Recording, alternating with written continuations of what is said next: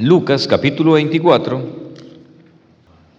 Lucas 24 hay una historia muy, pero muy conocida, muy, muy bonita, a partir del versículo 13, acerca de dos hombres, dos hombres muy especiales.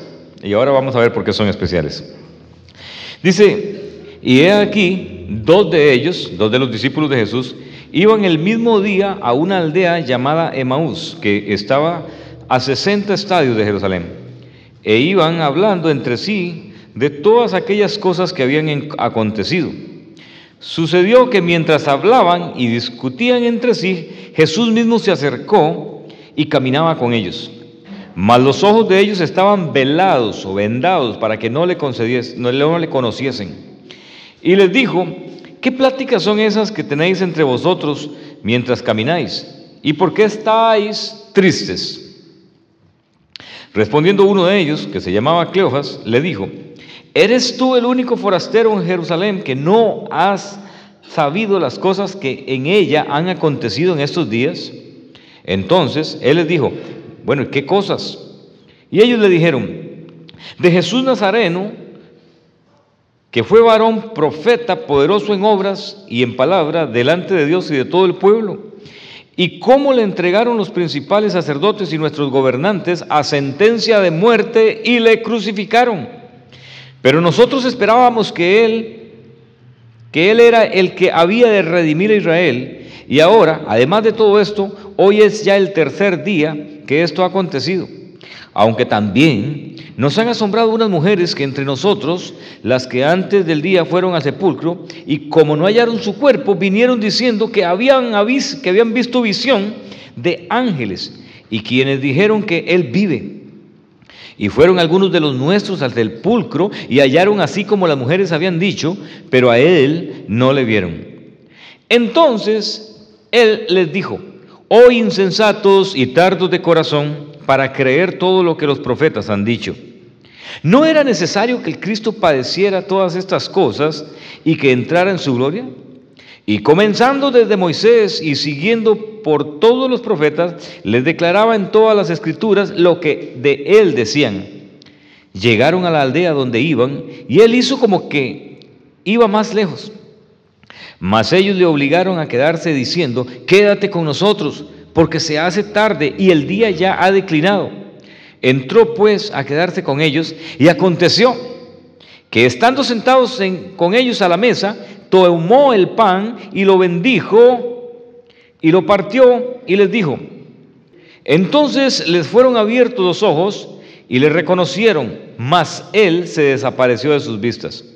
Y se decían el uno al otro, ¿no ardía nuestro corazón en nosotros mientras hablaba en el camino y cuando nos abría las escrituras? Y levantándose en la misma hora volvieron a Jerusalén y hallaron a los once reunidos y a los que estaban con ellos, que decían, ha resucitado el Señor verdaderamente y ha aparecido a Simón. Entonces ellos contaban las cosas que les habían acontecido en el camino y cómo le habían reconocido al partir el pan. Una de las cosas más comunes que usted puede escuchar en una iglesia o en una predicación, ya sea que usted la esté escuchando a través de, un canal de televisión o un canal de radio o de un CD o la está oyendo en vivo como usted está en este momento, una de las cosas más comunes es predicar de hombres extraordinarios de la Biblia. Hombres con una fe que amordazaron las bocas de los leones, que sobrepasaron hornos ardientes, que caminaron en el mar, que vencieron grandes ejércitos y que alcanzaron logros impresionantes. Gente, hermano, de lo cual uno predica como motivando a la iglesia, como motivándonos a nosotros mismos para poder llegar a ser un hombre o una mujer de esas extraordinarias que cambiaron la historia. Y siempre vemos eso. Hablamos de Moisés, hablamos de Pablo, hablamos de Isaías, hablamos de Elías, hablamos de Gedeón, hablamos de tantos héroes de la Biblia que tuvieron una fe extraordinaria que tal vez usted no tiene, que tuvieron algunos dones, que tuvieron alguna valentía que nosotros reconocemos que no la tenemos. De eso es lo que normalmente predicamos. Y cómo Dios intervino con estas personas y cómo Dios las utilizó para alcanzar cosas enormes en la historia. Pero mi pregunta en esta noche es, bueno, ¿y qué hay de los que no somos tan valientes? ¿Cómo dará Dios a aquellos que no tienen tanta fe?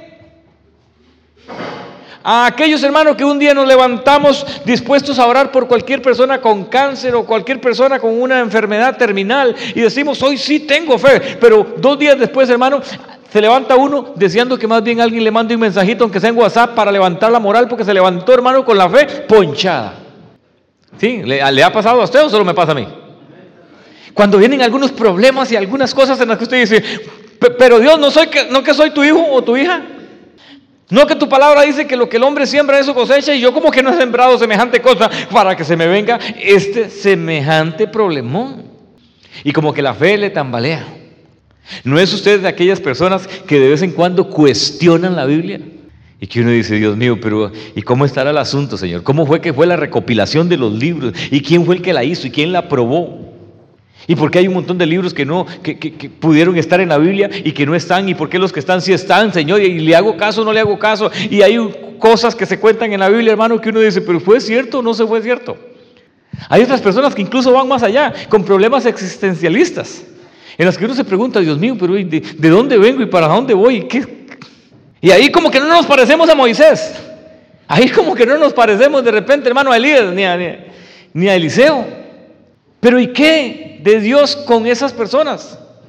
¿Cuál será la posición de Dios para aquellos que no tenemos tanta fe o para aquellos hermanos que no tenemos tanta valentía como para enfrentar a todo un ejército y decir en el nombre del Señor lo enfrento? Quiero predicar acerca de dos hombres que se identifican con este grupo del cual estoy hablando y del cual yo creo que muchos de los que estamos acá nos identificamos. Dice la palabra de Dios que Jesús había sido llevado a la cruz. Ustedes conocen toda la historia. Había sido llevado a la cruz, había sido crucificado, habían tomado su cuerpo, lo habían puesto en un sepulcro y según lo que leemos, habían pasado tres días. Jerusalén estaba alborotada. Los romanos pero sobre todo los judíos religiosos estaban felices. Estaban contentos de que aquel hombre que les había sido una espina, hermano, una espina terrible en sus pies, que habían tratado de matarlo y no habían podido, que cada día más y más seguidores estaban detrás de él. Y que las sinagogas se quedaban vacías porque andaban siguiendo a un Jesús, el cual hablaba muchas veces cosas que los fariseos o los, los religiosos se sentían aludidos. Pero ahora Jesús está muerto. Ahora Jesús ha sido crucificado, lo han bajado, se han dado cuenta que está completamente muerto, que lo han puesto en un sepulcro donde no hay oxígeno, donde ha sido sellado con una piedra, con, con una especie de arcilla, de un concreto ahí extraño, que han sido puestos sellos del imperio romano para asegurarse de que nadie lo va a sacar de ese lugar, que ahora está muy, pero muy muerto, y que han pasado tres días. Y entonces los judíos están envalentonados. Pero así como los judíos están envalentonados, los seguidores de Jesús están sumamente preocupados, tienen miedo. Si mataron al líder, si mataron al más grande, podían matar perfectamente a todos los demás. Y se han metido en un aposento, se han metido en diferentes habitaciones Tal vez algunos de ellos recordando que Jesús les dijo, cuando esto suceda, no se vayan de Jerusalén, esperen hasta que venga la unción del Espíritu Santo. La unción va a traer poder, la unción va a traer muchas cosas. Y probablemente estaban como conejos metidos en, sus guaridas. Pero hubo dos de ellos, hermano, que el valor no les alcanzó ni siquiera para meterse en una habitación. Que dijeron, ¿sabe qué? Jerusalén está feo. En cualquier momento aquí empieza una masacre. Vamos jalando de aquí y empezaron a descender. Iban, dice la palabra de Dios, para un pueblo o una aldea que se llama Emaús. Estaba aproximadamente, dice la Biblia, que a 60 estadios. 60 estadios era una medida griega. Si hacen la conversión a metros, eran más o menos 10 kilómetros y medio o 11 kilómetros de distancia. Estaba bajando, descendiendo. Jerusalén está en un, en un monte. Y ellos dijeron, aquí no nos quedamos. Vámonos eran probablemente las 3, 4 de la tarde y empezaron a descender. Hay cuatro características que yo quisiera rápidamente decirle acerca de estos hombres Y al rato nosotros nos identificamos con ellos y una vez que nos identifiquemos con ellos, pues preguntemos, ok Dios, ¿y qué hay de ti para con nosotros? ¿Qué lugar ocupamos, Señor? Los que tal vez no somos tan valientones o los que no somos un ejemplo de fe. Lo primero que usted puede ver en estas personas, que en estos dos muchachos, del cual lo único que se dice que uno de ellos se llamaba Cleofas, el otro no dice el nombre. Cleofas y su amigo, ¿está bien? ¿Le podemos llamar así? Lo primero que vemos de estos dos personajes es que estaban desanimados.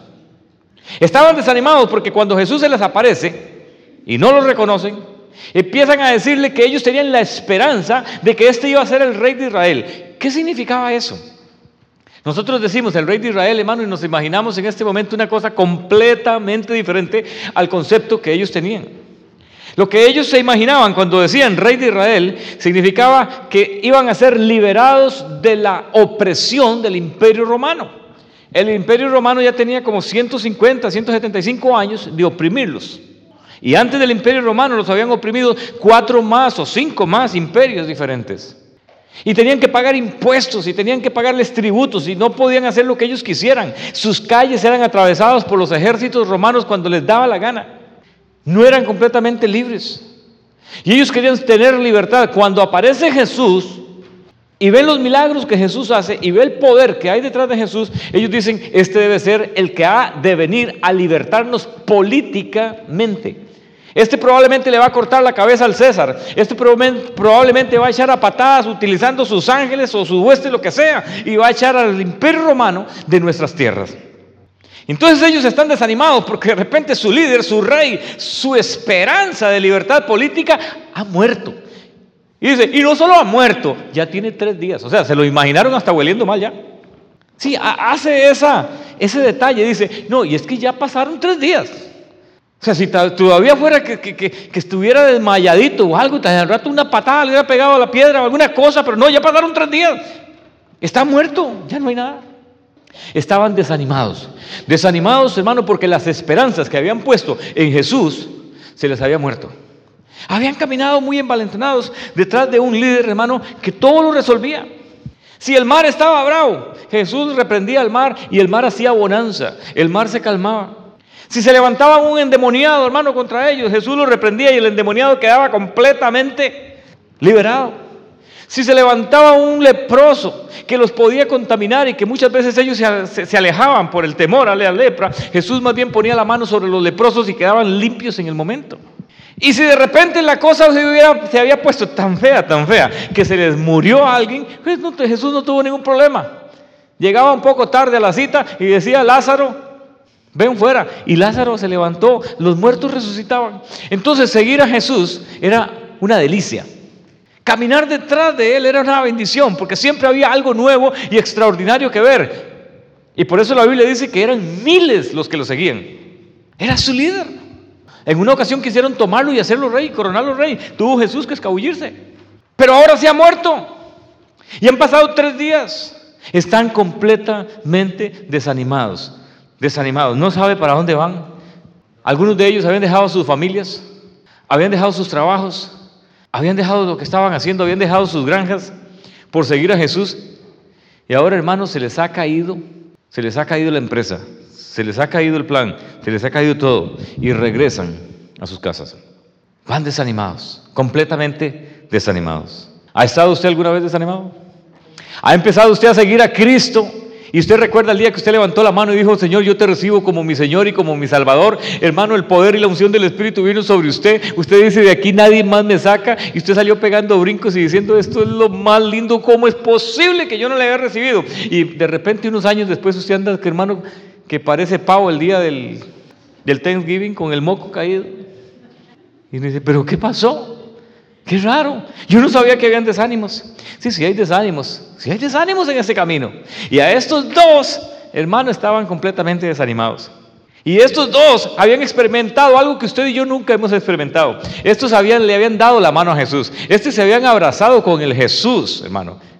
Con Jesús que caminó sobre esta tierra. Habían escuchado las enseñanzas, hermano, no de maestros de aquí. Habían escuchado las enseñanzas de los labios del Hijo de Dios. Habían sido ministrados por este maestro, por este hombre extraordinario, y aún así estaban desanimados. Segundo, estos hombres que llevan camino a Emaús, que van descendiendo, tienen su fe, su fe por el suelo, completamente por el suelo, no tienen fe. Le voy a decir por qué. Porque saben que Jesús murió hace tres días. Porque recuerdan que Jesús les había enseñado que a los tres días sería que Él resucitara. Y aún así siguen descendiendo, siguen caminando. Pero no solo eso. Ellos mismos reconocen que antes de salir de Jerusalén escucharon un rumor de unas mujeres que fueron a visitar el sepulcro y que no encontraron nada. Jesús no estaba. Es más, entraron, dice, ellos explican, entraron en el sepulcro y no encontraron a nadie. Es más, dicen que las mujeres vieron ángeles. Todo esto se lo están contando ellos a Jesús. Pero mientras están contándole todas las cosas que se dicen, siguen caminando, no dan ni un solo paso hacia Jerusalén, siguen descendiendo. ¿Por qué? Porque escuchaban lo que se decía, pero su fe se había muerto. Recordaban lo que el maestro había dicho que tenía que suceder y estaba sucediendo, pero su fe estaba muerto, por lo tanto no producía en ellos ningún cambio. Esa fe no los hacía decir, un momento, sí, tienen razón, vámonos para Jerusalén de nuevo, ¿cómo que vamos a descender? ¿Por qué? Porque su fe se había debilitado tanto, tanto. Se había muerto. Que ya no solo están desanimados, pero su fe está por los suelos. Y eran discípulos de Jesús, como usted y como yo. Es más, habían tenido, como le digo, experiencias que usted y yo nunca hemos tenido. Tercer lugar, ellos descendían en todo sentido. Descendían en la parte geográfica, porque Jerusalén está a una altura mayor, Emaús está mucho más bajo, ellos van descendiendo, pero también van descendiendo en todo sentido. Mientras estaban en Jerusalén, iban a escuchar de las cosas que estaban sucediendo, de que se le había aparecido a uno, de que se le había aparecido al otro. Era muy probable que los apóstoles empezaban a decir, no, no, no, un momentito, recordemos lo que Él nos dijo cuando estábamos en el Monte de los Olivos, que Él nos dijo que iba a suceder esto y esto. Y su fe se hubiera empezado a estimular. Pero ellos iban descendiendo.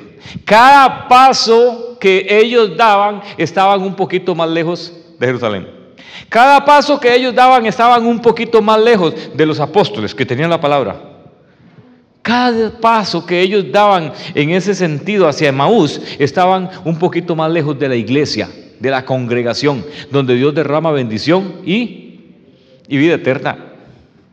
Cada paso que daban hacia Maús estaban un poco más lejos de la bendición y de la vida eterna. ¿Por qué? Porque estaban descendiendo. Ni siquiera se paraban, caminaban. Y en tercer y en cuarto lugar, estaban llenos de temor.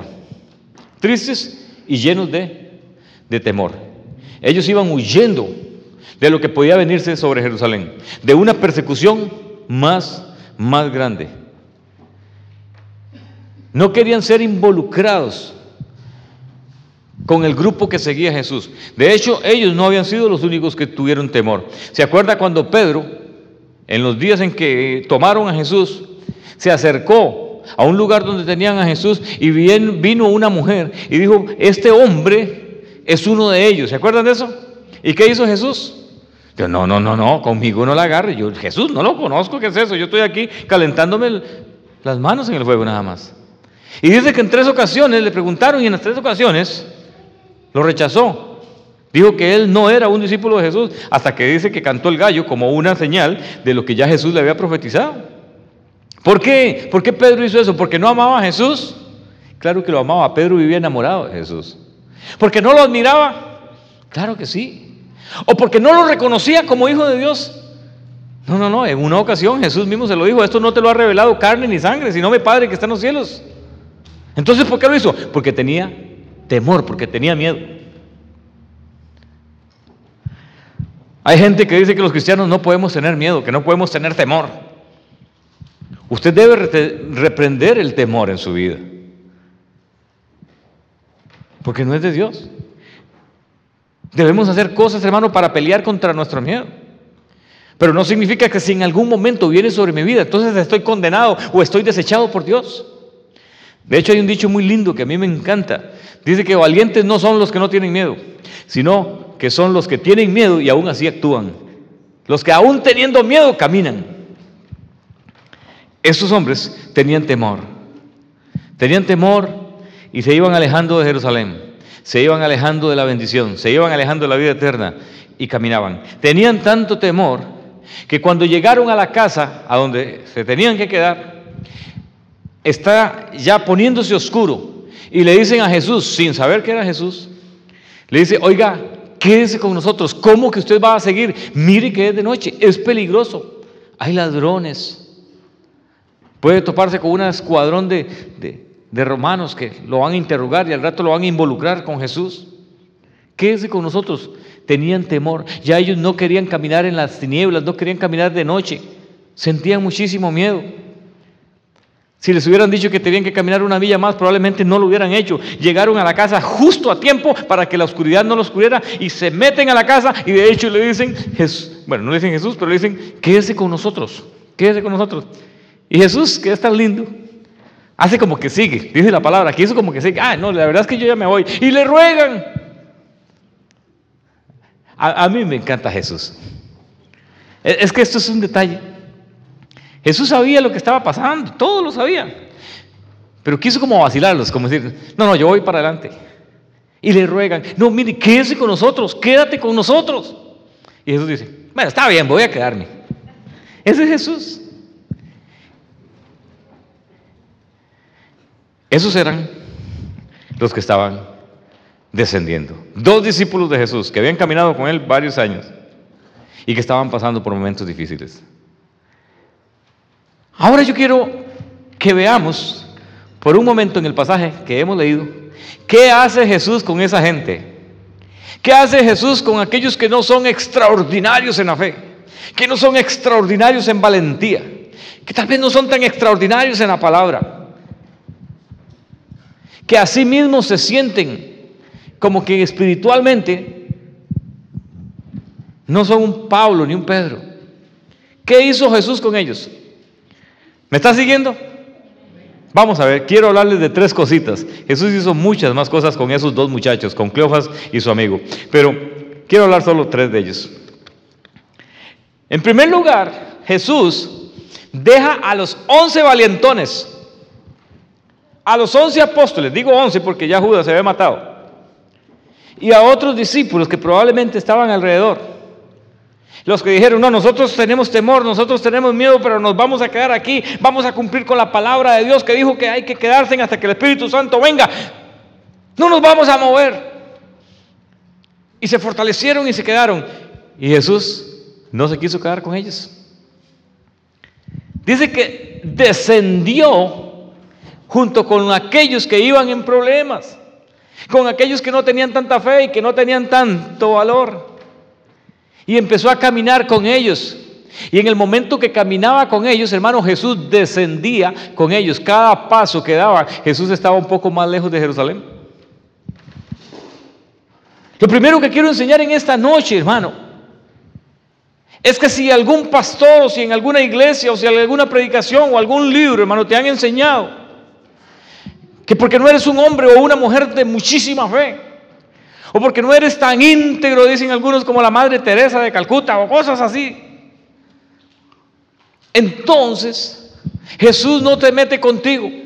Entonces la gracia de Dios no está con usted. Entonces el Señor ahí te mira de lado. Eso no es cierto. La Biblia dice que el Señor mira de lejos únicamente a los altivos, a los que tienen orgullo en su corazón. Pero no habla nada de los temerosos, ni habla nada de aquellos que tienen problema con la fe. No habla nada de aquellos que se sienten culpables. Dice que Jesús dejó a los once y descendió y empezó a caminar con ellos, hombro a hombro, hombro a hombro. Y entre más descendían, Jesús descendía. Y entre más caminaban y más se alejaban, Jesús más se alejaba, porque Jesús estaba interesado en aquellos que estaban pasando por aquellos problemas. Mi mensaje en esta noche es, Jesús está interesado en los desanimados. Jesús está interesado en los que no tienen tanta fe. Jesús está interesadísimo en aquellas personas que tienen miedo y temor. Descendió con ellos y a los once los dejó. A los que sí tenían mucha fe los dejó. ¿Qué más hizo? De camino, el Señor empieza también a jugar con ellos. Me encanta. Este pasaje es de lo más precioso en la Biblia. Empieza a jugar con ellos y dice, oiga, ¿y ustedes de qué van hablando? Que yo, estoy a ti como bateado, yo no le agarro. Entonces ellos como que se enojan y dicen, pero ¿cómo no? ¿Usted viene de Jerusalén? Sí, sí, vengo de Jerusalén, no es que venimos descendiendo. Pues usted será el único forastero que ignora lo que ha pasado en estos días en Jerusalén. Si eso, es un bochinche, si eso es una cosa extraordinaria lo que ha sucedido, todo el mundo es de lo único que habla. Jesús dice, de verdad, pues yo no sé dónde estaba yo, que cuéntame, ¿qué fue lo que pasó? Pues que Jesús Nazareno, que se dice que es el Hijo de Dios, hizo milagros y, con palabras extraordinarias nos ministró durante tres años y medio. Pero ahora ha sido capturado por los romanos y han sido llevado y lo han sentenciado, lo han crucificado, lo han muerto. Ya tiene tres días de que eso sucedió. Empiezan a contarle. Aquí no dice, pero yo me imagino a Jesús diciendo, de verdad, pobrecito hombre. ¿ah? ¿Cómo, ¿Cómo es que lo crucificaron? Seguro hasta les dieron detalles. Hasta que hay un momento donde Jesús, Jesús los ama, sí, tenemos que entender que eso, Jesús ama a esos dos hombres. Jesús hasta está tomando su, momento de, de diversión. Está con ellos caminando, los ama. Los quiere con todo su corazón. Ha dejado a los otros solo por ellos dos. Pero en determinado momento les dice, oiga muchachos, qué ignorancia la de ustedes. ¿De verdad que ustedes son ignorantes? Yo me imagino la cara de estos dos, de Cleofas y su amigo. Como diciendo, ¿y este qué le pasó? Y empieza a decirles, ¿no saben ustedes que eso era necesario que ocurriera? que el Hijo de Dios viniera a la tierra, caminara entre nosotros, que fuera muerto y crucificado. Y se quedaron con la boca abierta. Y dice que a partir de ese momento trata de levantarles la fe. Ahora Jesús los está ministrando. Esto es lo que yo llamo una administración. Jesús los está ministrando, pero los está ministrando con algo extraordinario. Yo, por favor, hermano, esto es un punto muy importante de esta predicación. Dice cómo son ministrados. En el versículo 27 del capítulo 24 dice, y comenzando desde Moisés y siguiendo por todos los profetas, les declaraba en todas las escrituras lo que de él decían. Por favor, hermano, pésquela, agárrela, abrácese con ella y nunca más la suelte. Este principio. Cuando Dios nos ministra, nos ministra a través de su palabra. Tenía el Señor, hermano, la potestad de poner las manos y decirle esto, pobrecitos, estos están llenos de temor. E, e, estos ni siquiera hablan en lengua, ni sienten escalofríos. Venga acá, venga acá. Voy a ponerlos. Y, es más, voy a echarle la zancadilla para que caigan para atrás, para ministrarlos. No, los ministró a través de la palabra, los llevó a Moisés, los llevó a la ley, los llevó a los profetas, los llevó a los salmos, los llevó a través de todas las escrituras y les mostró dónde hablaba de Jesús y les ministra la fe. Estos hombres empiezan a levantarse, estos hombres empiezan a ser ministrados en todas sus áreas. El Señor no ha hecho ninguna cosa rara, los ministra a través de la palabra de Dios.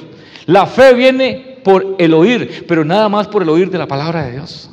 Hermano, hoy en día estamos con una epidemia, pero con una epidemia mundial. Ahora esto a mí no me asusta, también la Biblia dice que iba a venir un tiempo de apostasía, donde los predicadores y los que se dicen ser cristianos iban a estar vendiendo la verdad del Señor y por hacerse ricos y por hacerse famosos y por tener eh, unas iglesias gigantescas, no les importaba lo que iban a predicar, lo que iban a enseñar. Iban a manipular la mente de los seguidores. Y yo he visto videos, y seguramente usted también, donde el que se dice ser pastor de estas iglesias gigantescas está manipulando a todos los demás. Y a mí lo que me agarra es una cólera espantosa. Pero no contra el pastor. El otro es un sinvergüenza y le tendrá que dar a Dios cuentas. Lo que me da cólera es con el otro montón de gente. 15 mil, 20 mil personas hasta que las babas se le caen viendo las tonteras que el pastor está haciendo aquí. Haciendo, venga acá, pase por aquí. Yo acabo de decir, aquí hay una línea de la presencia de Dios. Y ver un montón de gente, de payasos, hermanos y actores tirándose en el suelo y brincando. Yo no veo a Jesús haciendo eso. Llamaron a un pobre muchacho que era uno de los músicos y él no había entendido dónde estaba la línea y pasó recto y nada le pasó. No, no, no, que la línea estaba aquí. Usted tiene que empezar a brincar allá. Hermanos, las iglesias llenas de manipulación. Y la gente es ministrada con manipulación. La palabra manipulación en la Biblia es la misma que hechicería. Para que vea usted lo feo que es eso. La palabra de Dios no, Jesús pudo haber hecho de todo. Jesús tenía el poder para hacer cualquier cosa. Jesús podía hacer así, necesito 20 mil ángeles que se le aparezcan a estos dos para que entiendan que Jesús era real y que era necesario que Él viniera y padeciera. Jesús podía hacer cualquier cosa. ¿Hizo eso? No, mano, pero ni una pluma de un ángel, si es que tienen plumas, apareció. Pudo hacer que el Espíritu Santo se derramara sobre ellos y empezara a, hablar en lenguas y que uno hablara en lenguas y el otro eh, este, tradujera. Todo el Señor lo pudo haber hecho. En una ocasión Dios hizo hablar a un burro, no va a poder hacer cualquier cosa. No, y el burro profetizó. Dicen que el milagro más grande de ese burro o de ese pasaje no fue que la burra hablara, sino que el que estaba con la burra, hermano, empezó una discusión con la burra, imagínense. A mí me habla una burra y me tienen que juntar del suelo. Pero hay una gran discusión ahí con la burra. Dios puede hacer cualquier cosa, hermano, pero no lo hizo con los desanimados, con aquellos que necesitaban una administración especial. Los llevó a la palabra de Dios, los llevó a Moisés, los llevó a los salmos, los llevó a los profetas, los llevó a la palabra bendita de Dios. Tenemos que enamorarnos de la palabra de Dios. Cualquier cosa que esté por fuera de la palabra de Dios, debemos considerarla. Hay cosas muy inteligentes, hay cosas muy sabias, hermano, que tal vez no están en la Biblia. Pero vamos a hacer carne en nosotros Vamos a hacer una realidad en nuestras vidas, hermano, lo que está en la palabra de Dios. Y Jesús es el ejemplo más grande. Trata de levantarles la fe, pero no lo hace con cualquier cosa, lo hace con, con la palabra. Y en, y en tercer lugar, Jesús hace algo extraordinario. Los dos discípulos que tienen este problema y que van descendiendo, no estuvieron en la cena del Señor. Recuerde que Jesús antes de ser crucificado, antes de irse para el monte de los olivos y que estuvo orando y que la Biblia dice que sus lágrimas y su sudor eran como gotas de sangre, antes que eso tuvieron la cena del Señor, que es lo que nosotros acabamos de hacer. Recordar lo que esa noche sucedió en un aposento alto que, que estaba preparado. En esa cena hubo solo 13 personas. Hubo 12 apóstoles y Jesús. Algunos dicen que no, que había más discípulos. Créame, yo he estudiado los cuatro pasajes porque está en cuatro lugares diferentes y, nunca he encontrado semejante cosa. Yo creo que ahí habían 13 personas. Creo que Leonardo da Vinci también pensaba igual que yo, porque en la cena, en la, cena del Señor pues pintó los 13. Esos discípulos, ni Cleofas ni su amigo estaban ahí, porque ellos no eran apóstoles, ellos eran, eran discípulos, estaban, no estaban en la esfera esa que, que, que rodeaba a Jesús. Pero probablemente estaban afuera o se dieron cuenta de lo que había sucedido. Yo siempre he dicho, cuando he predicado esto, que conociendo a Pedrito, no sé por qué Pedrito siempre paga los platos rotos, conociendo a Pedrito, hermano, que también tenía así como, como, como que el hombre le costaba sostener la lengua a veces, seguro salió diciendo, uy muchachos, ustedes no saben qué reunión acabamos de tener con el maestro. Si hay uno de ellos que hasta lo va a entregar, hay uno de ellos que lo va a vender. Y ustedes no se imaginan lo que hizo el Señor, no es que toma un poco de agua y empezó, ni les cuento. Y los discípulos decían, pero ¿qué cuente? Y seguro de bendito de Pedro decía, no, no, es que no, no podemos decir. ¿Cómo anhelaban esos discípulos haber estado en la cena del Señor, haber estado en esa cena extraordinaria? Pero ellos no estuvieron, estuvieron solo los doce apóstoles. ¿Cómo hubieran deseado Cleofas y su amigo haber estado, hermano, por lo menos viendo cómo los apóstoles compartían el pan y cómo compartían el vino? ¿Cómo hubieran, hermano, esos dos deseado experimentar, por lo menos ver a Jesús lavándole los pies a los apóstoles? No, no estuvieron. Y algunos dicen, ah, sí, es que eran, eh, eran solo para los de mucha fe. Era solo para aquellos que tenían una convicción muy grande. Era solo para los apóstoles, para los meros meros, para los que tenían mucha valentía. Pero ¿sabe qué hace Dios con los desanimados y con los que no tienen tanta valentía ni tanta fe? Desciende con ellos, les ministra, les levanta la fe y tiene una cena del Señor VIP. Por si alguna persona me está escuchando en, este, en esta grabación, VIP, ¿qué significa? Very important person. Son lugares de privilegio.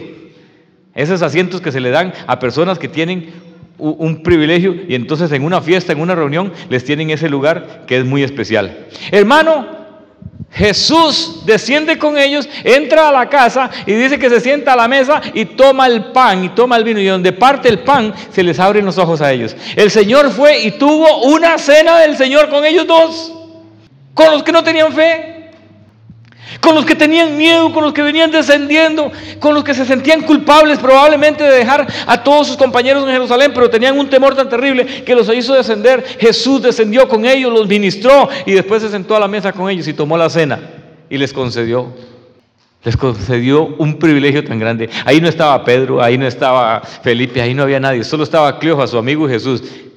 Eso es lo que yo llamo una VIP cena del Señor. Hermano, ¿cuáles fueron los frutos de esta administración? Y ya voy terminando. Número uno, porque cuando Dios ministra, tienen que haber cambios en las personas. Cuando Dios ministra, tienen que haber cosas, hermano, que empiecen a suceder que antes no sucedían o que dejan de suceder cuando estaban sucediendo. Una de las cosas que hace el Señor es que trae revelación. Ellos iban ciegos, les eran, se les predicaba la palabra y no entendían. Jesús caminaba con ellos y a pesar de que sentían un ardor por dentro, no podían discernir qué era lo que les estaba pasando. Dios, el Espíritu Santo iba cerquísima, pero ellos no podían interpretar ni hacer nada con eso. Pero una vez que Jesús los ministra y parte el pan, dice que sus ojos son abiertos y pueden contemplar a Jesús de una forma diferente. Pueden contemplar la palabra de Dios de una forma diferente. Hermano, si hay algo que Dios va a hacer cuando Dios te ministra, cuando Jesús te ministra, no importa si te sientes débil, no importa si te sientes que no eres de mucha fe, no importa si te sientes con muchas dudas, si dejas que Jesús te ministre, lo primero que va a hacer es que va a traer revelación a tu vida. Vas a leer la palabra de Dios y vas a empezar a entender cosas que antes no entendías. Pero no porque eres muy inteligente, porque has hecho un estudio de homilética o de hermenéutica, porque has estudiado algunas técnicas de investigación, sino porque el Espíritu Santo viene sobre tu vida y abre tus ojos. Lo primero que sucede cuando Dios nos ministra es que Él abre nuestros ojos. En segundo lugar, lo, lo segundo que hace es que quita el temor de tu vida. El temor no es bueno. Si bien a veces lo tenemos, el temor no es bueno, nunca ha sido bueno ni nunca lo será. ¿Cómo nos damos cuenta que a estos hombres se les desaparece el temor? Porque hace apenas unos minutos le están diciendo a Jesús, no sigas adelante porque es peligroso, mira que ya se hace de noche se sientan. Supóngase que la cena duró una hora. Pues es una hora más tarde, es una hora ya de más oscuridad. Y dice que una vez que Jesús les fue revelado, eh, parándose, poniéndose de pie, en el mismo momento, en la misma hora, dijeron, ¿sabe qué? Ese era Jesús, eh, por eso ardía tanto nuestro corazón, vámonos de nuevo para Jerusalén. 11 kilómetros y ya no de bajadita, ahora va donde cuesta.